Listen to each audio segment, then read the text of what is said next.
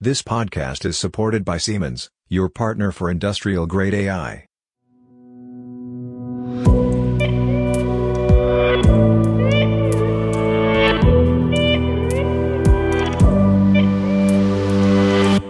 Hello, everybody, and welcome to a new episode of our Industrial AI podcast. My name is Robert Weber, and I have two guests today Dr. Andreas Liebl and Dr. Till Klein from Applied AI.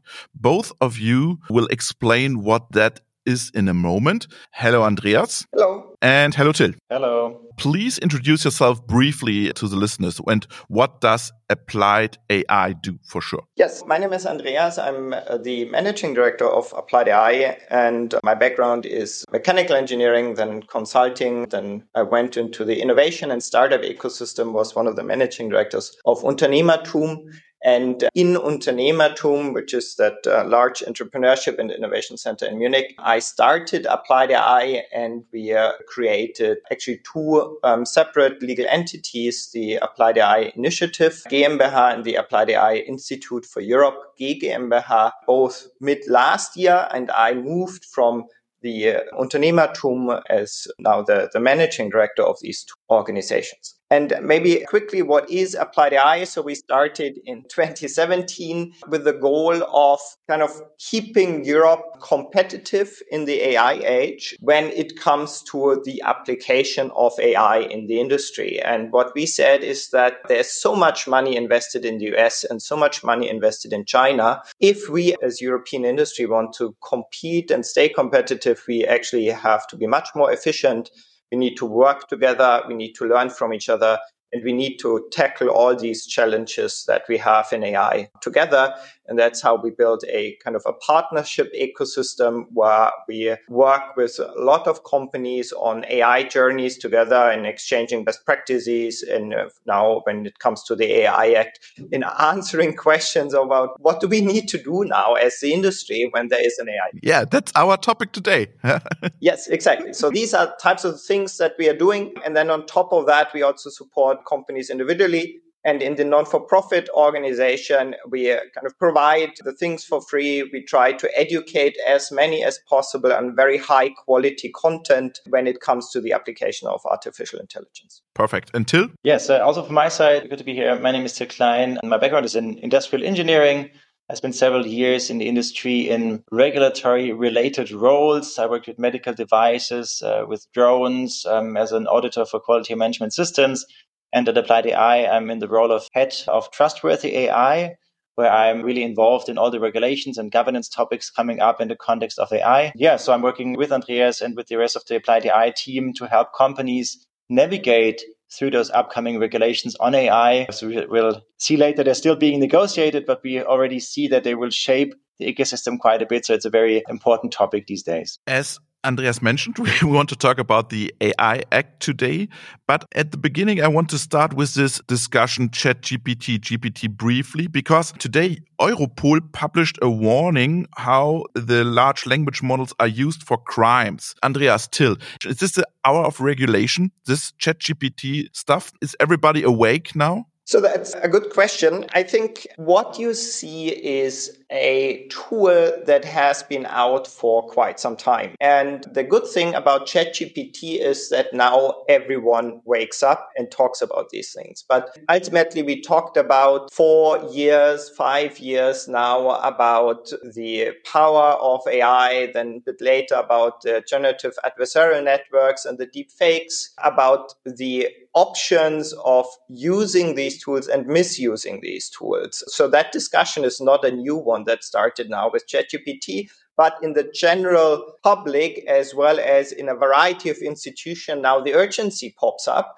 and we see that we now have a different quality of these types of discussions which i think is a very much needed one and we have to tackle these topics now, when it comes to, to your question, is it something where we now need to regulate? I would always separate two things. So first, there is a tool and that tool like ChatGPT, like Stable Diffusion, like others that are, let's call it generative AI, or in the context of the European AI Act, it's called uh, general purpose AI. So if we take these tools, it allows us to create content massively on a very, very high quality. Just now there was this discussion about a picture of the Pope with a jacket, and it's photorealistic. So what first of all happens is, is an explosion of content. Everyone now can create really realistically looking pictures, text, we will see music in the future. There will be videos. There are the, the ones on, on YouTube where you have kind of endless episodes of series. You create games even with these tools. So we will see a explosion of content.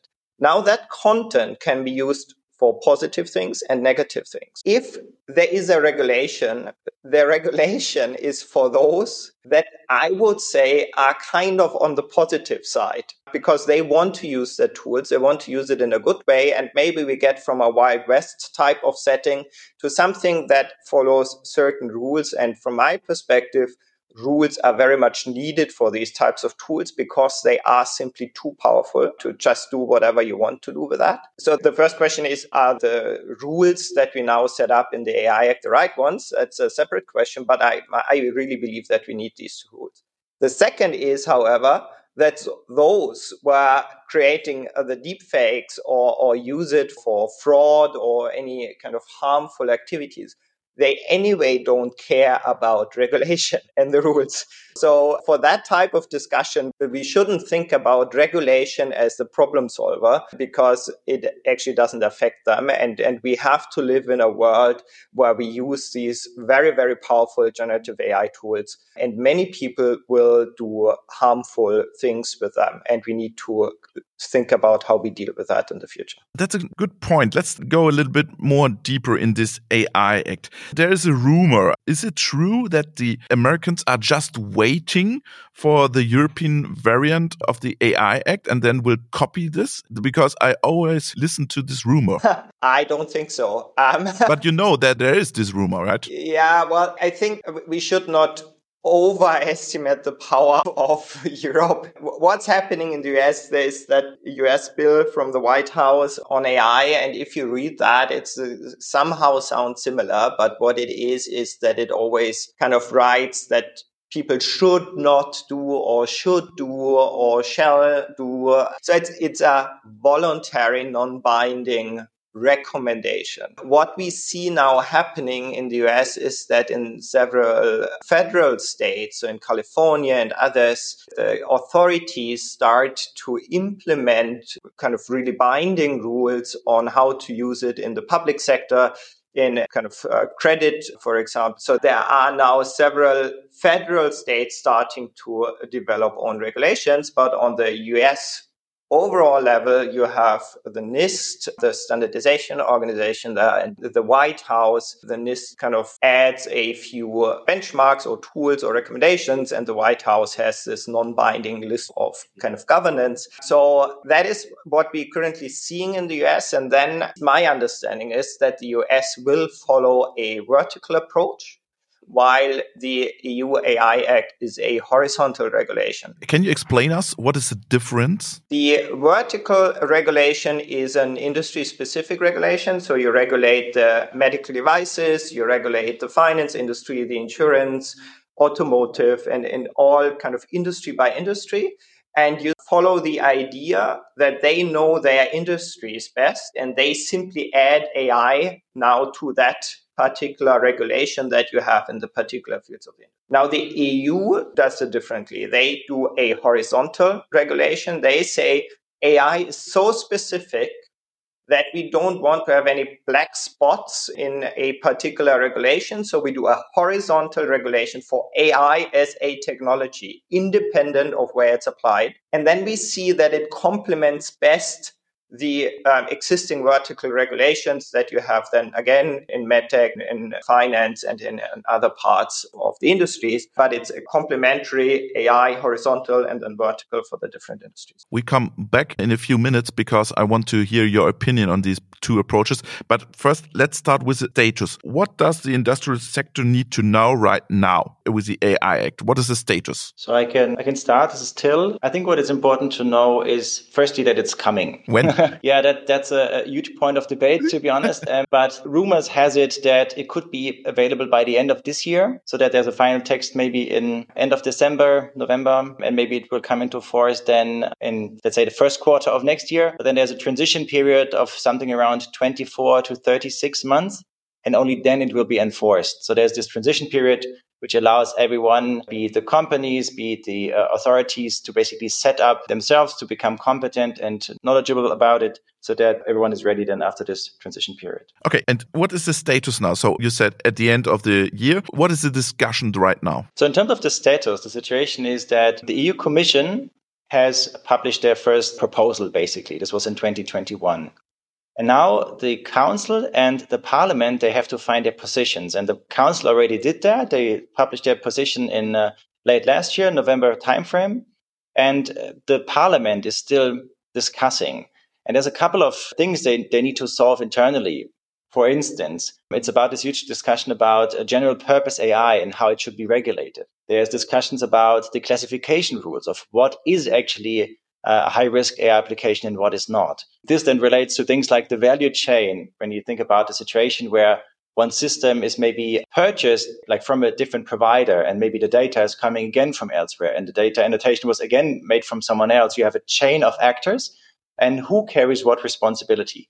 These are some of the discussions that are currently being discussed in the parliament and we hope that they find a position maybe in, in April, May timeframe so that then the procedure and the negotiations can proceed after that. How important is the parliament decision? How powerful is the parliament when you compare to other players? Well, the parliament is a, is a co-legislator, so they definitely carry a, a certain weight. The parliament, they are composed of the political parties, basically. These are all members of the parliament being voted from different parts of Europe, and they all belong to a certain party. So they really represent the politi- political spectrum.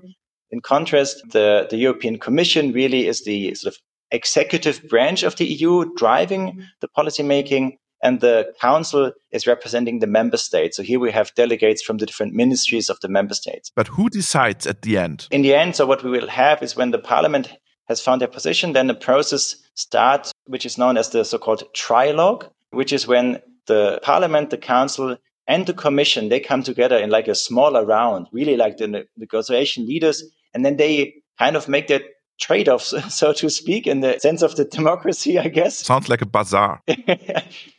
well, I've, I've, never joined any of those sessions, but maybe it's kind of like that to some extent, right? Okay. Finding a middle ground between the different positions. Okay, let's switch to the industrial sector. What does the industrial sector need to know right now? So that is, I would say a couple of things. First, the EU AI Act is a risk-based approach um, that means depending on the risk an AI system poses, it has a specific category or classification. And with that comes a couple of requirements that you have to fulfill. So it's really important to understand in which risk category your AI use case falls into.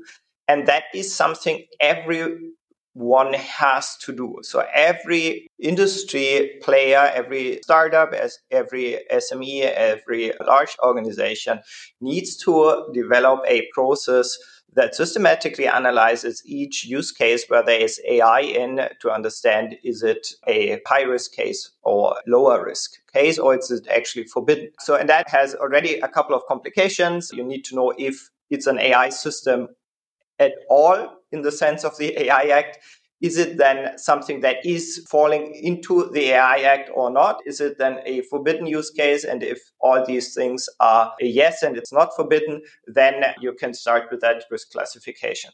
But that is the first step. And once you understand, well, it actually is a high risk case, then you have to start a procedure that is kind of outlined in the AI Act. You have to add a risk management system for identifying and managing managing potential risks that come with the AI solution.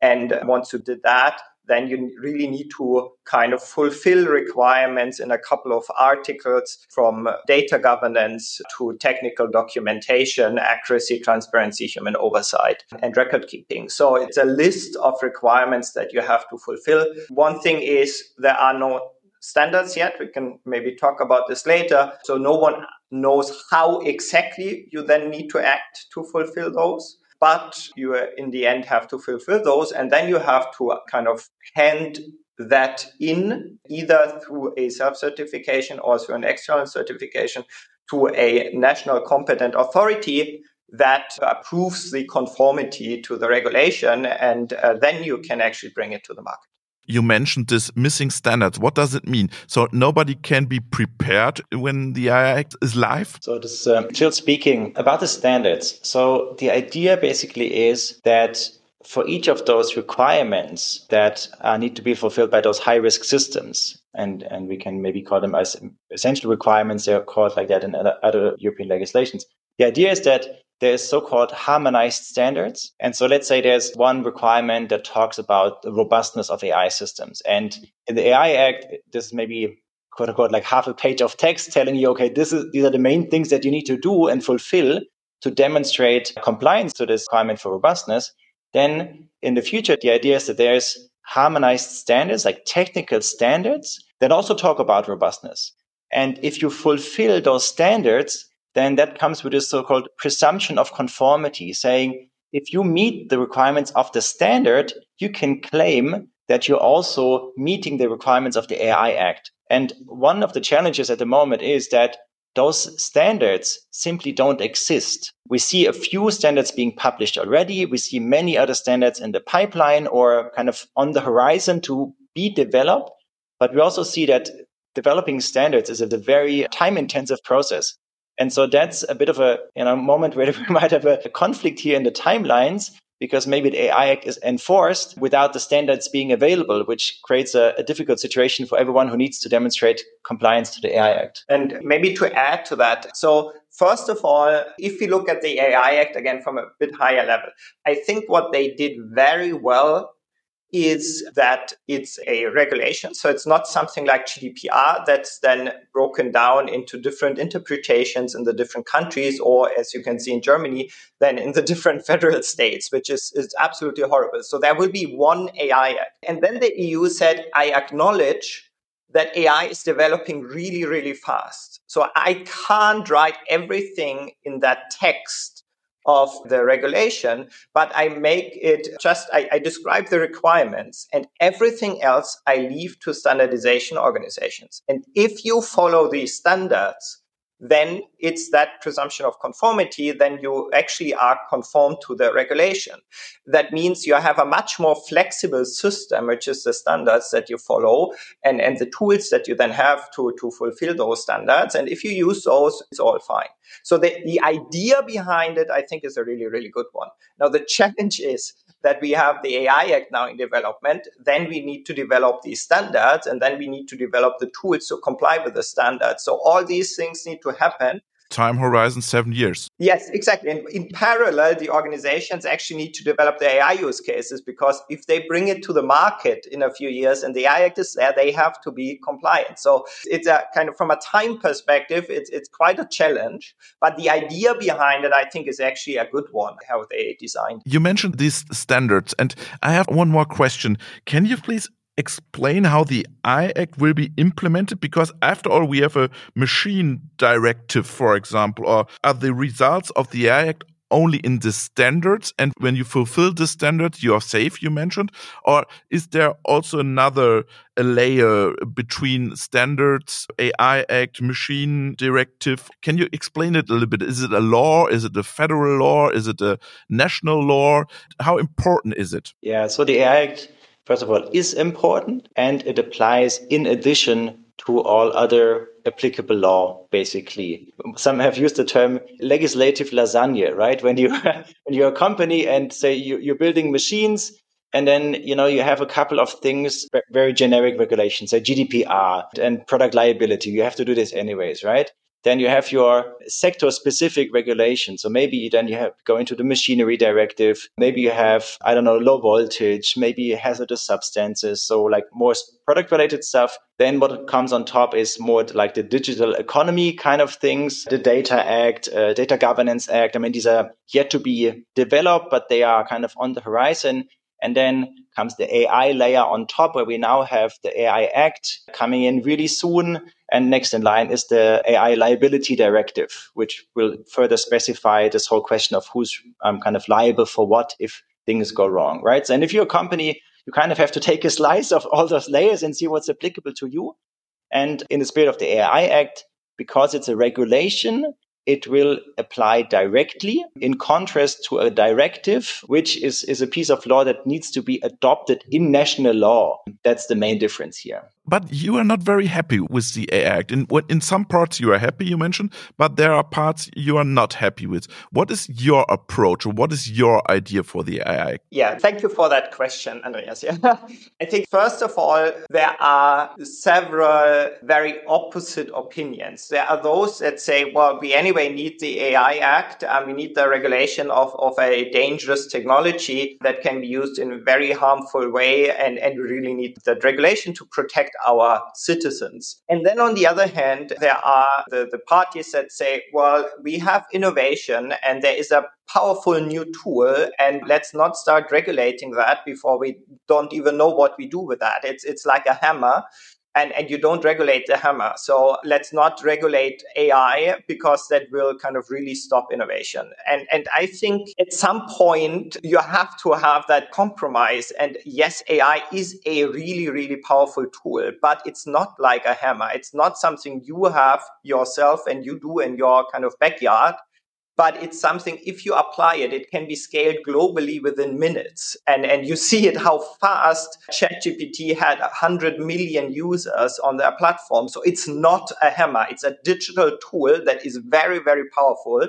and will immediately affect whole populations and elections and, and things. And it's just too powerful to let everyone do whatever they like in the way of how they like to do it. So the ai act comes in and says well we actually just give you a set of requirements to develop it in a high quality and only also for those cases that are actually high risk. So the idea behind it, I think, is a really necessary one. And you have a variety of countries around the world that really think about the same way. And some do it non-binding, some do it binding. So you can argue if, if the binding regulation in Europe is, is actually the right approach.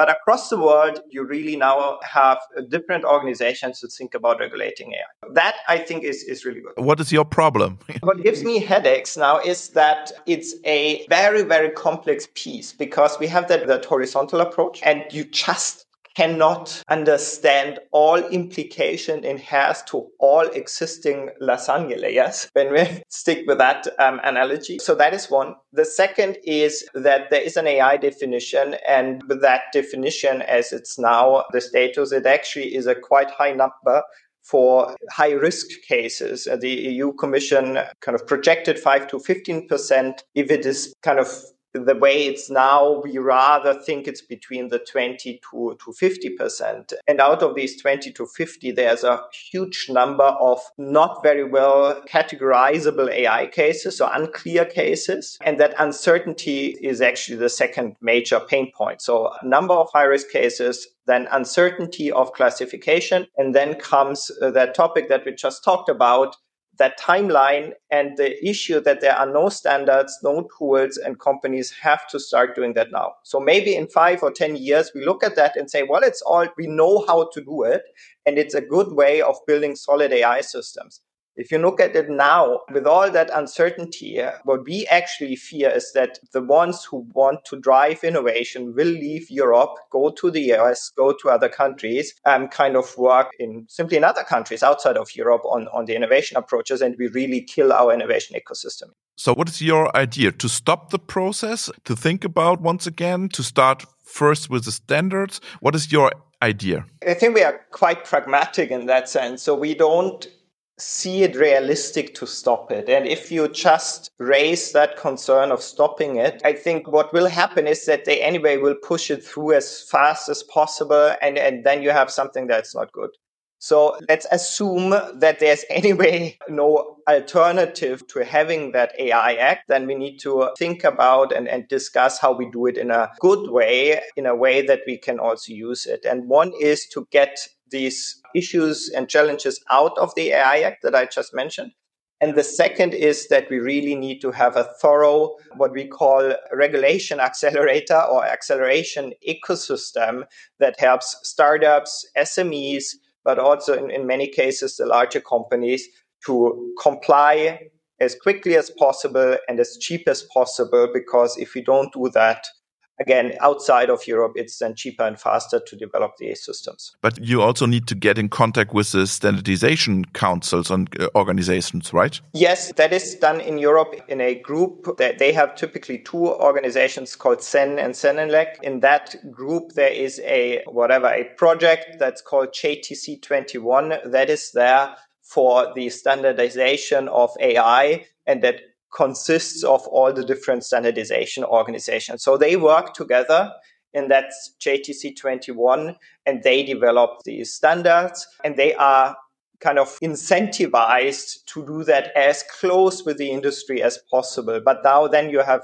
again the issue startups are not represented there because they don't have the time to spend in, in discussions in standardization organizations. Also, SMEs maybe not. So you have a selected group of organizations that can afford sending people to these standardization meetings. How realistic is it to push the member of parliament from the European Parliament on your side, on your arguments, and to solve these problems? Tilly here speaking. One way we try to yeah, make a contribution to this debate is by actually informing the process on a more, let's say, empirical side, right? So I, I heard others criticizing the AI Act for being too abstract and too, let's say, theoretical. And uh, from Applied AI, like we are working very close with everyone who will be affected the most, namely those who are developing AI, be it uh, in startups, medium-sized enterprises, or, or large organizations these are the providers and they would have to carry the biggest burden, so to speak, right? And we were working with them closely and we talked to them and we asked them, well, what, what is bothering you? What is difficult here? And so we in, in contact with institutions, we are uh, publishing those, it's sometimes even narratives or, or anecdotes or use cases simply to make it more tangible, to get away from this discussion, which is more oriented on big tech and, and maybe geopolitical um, topics, to say, hey, let's not forget the local AI ecosystem. And here are some actual stories of real companies, and this is how they react. And and since, for instance, people in the parliament, I mean, they are representing the, the people in, in the European community. They listen to that. They have interest in, in those stories, right? And this is a way how we try to at least hold a mirror there and say, hey, if the AI will come into force, how it's currently proposed, this is going to be a likely outcome. Are you sure that you want that? And and this is the way how we want to yeah really inform the policy making process here. That's a very good idea, but how re realistic is that? That at the end it will change something. How we kind of experienced it is that there are many people in the parliament and the commission that really listen. Now, the question is, do they listen and do they actually change something? I, I think what we see in the rounds, especially now in the discussions with a variety of, of parliamentarians, they actually listen and bring in proposals. Now it's it's again a policy making process. So you have the different parties from left to right, and, and they bring in a variety of proposals. Some come more from the consumer side, consumer protection side. Others come more from the industry side.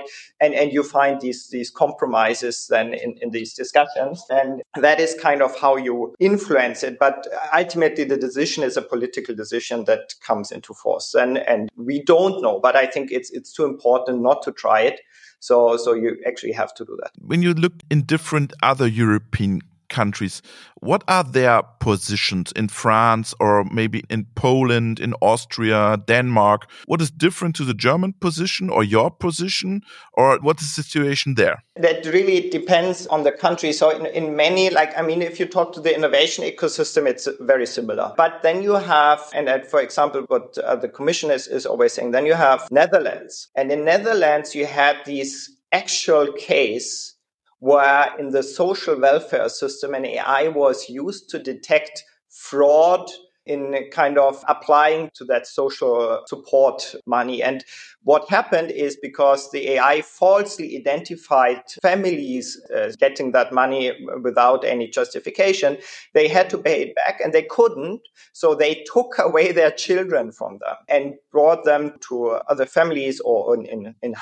So that is something that actually happened. So now you have a country like Netherlands and there obviously you look at these potential risks. So depends a little bit on the experiences of the countries. Yeah. Maybe to add briefly, like we, we really see like a, a national narratives, if you will, right? So this is the case of the Netherlands. We see, for instance, Spain being extremely progressive in terms of adopting the AI Act. Uh, Spain has been the first country in the EU to actually announce a regulatory sandbox for AI. Now they're the first one to, to actually put down significant funding to establish a national competent authority on AI to really build up a team that is that is knowledgeable and so on. So as Andreas mentioned, like we see countries and really taking it quite differently, coming from their very own agenda, but also uh, shaped by the, I guess, history and incidents that happened in a particular place. And what about France? I'm interested in France. In France, there is a couple of industry associations that work on, on a variety of, of trustworthy AI topics. So they are on the industry side, they kind of prepare for the AI Act. From a government side, as far as I know, they rather push for an innovation friendly approach, rather similar to what we have here. But even in Germany, you have the different ministries. So the Ministry of, of Justice, they have a totally different perspective than the Ministry of Economic Affairs or the Ministry of um, Social and or the Ministry of Research. So th- there's even within countries and different positions in, in the in the ministries. But from kind of what we get as feedback from France is that they rather push also for that more innovation friendly approach. And I would say very thorough or thoughtful implementation of an AI.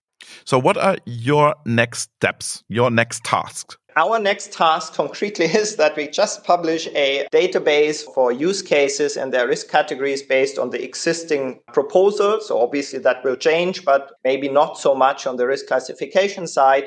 So that is something that helps organizations. Can we publish in our show notes? Is it is it public? Yes, it's public. It's it's totally free. It's public. You can just go there. You can see what use cases we assess. We did that with lawyers together. Again, disclaimer, the AI is changing, yes. so that might change, but it's it's a helpful resource. Yeah, and, absolutely. Um, and we continue to work on these helpful resources so that everyone can apply uh, or comply to the AI Act as easy as possible and as either free, so from our side, free as possible, but then still have your internal efforts. But that is kind of what we are pushing towards to, to publish these tools um, in that acceleration spirit. So if there is an AI Act, okay, then let's think about what we need to do to be able to comply with that. And that is, is what we are developing, what we are providing. Till, what is your next task? My next task. Um, Convince some member of parliament. also that i mean the, the study that andreas mentioned uh, is really uh, hot off the press so to speak. So i will definitely do my best to spread the word um, to to share it uh, to, with the folks in brussels berlin and, and other capitals for sure. But it's really diving into those small let's say pieces of assistance. We really want to provide support to every company be it small or large who needs or wants to be compliant with the AI Act. And our approach is to how to eat the elephant, right? We want to break it down into smaller chunks. We now work a lot on this idea of risk classification, right? So how can you easily find out which risk class is your uh, AI system, um, and, and where you don't need to have to read those 200 page legal document, right? It's those kind of things that we want to develop, and the classification is one example, and there will be more similar approaches from our side uh, to follow in the next couple of, of months and years where we really want to provide assistance to those companies. And uh, we're always looking for it uh, for feedback. Um, we will have open sessions in, in, in the form of workshops and so on to also work with, with companies in the ecosystem. So these are the, the next things on my list. So, and if you want to check out our show notes on your podcast catcher, because you can find there the link to the paper the two guys mentioned. Andreas, Till, it was a pleasure to talk to you. Thank you very much and greetings to Munich. Thank you and have a good day. Thank you a lot. See you. Bye bye. Thank you.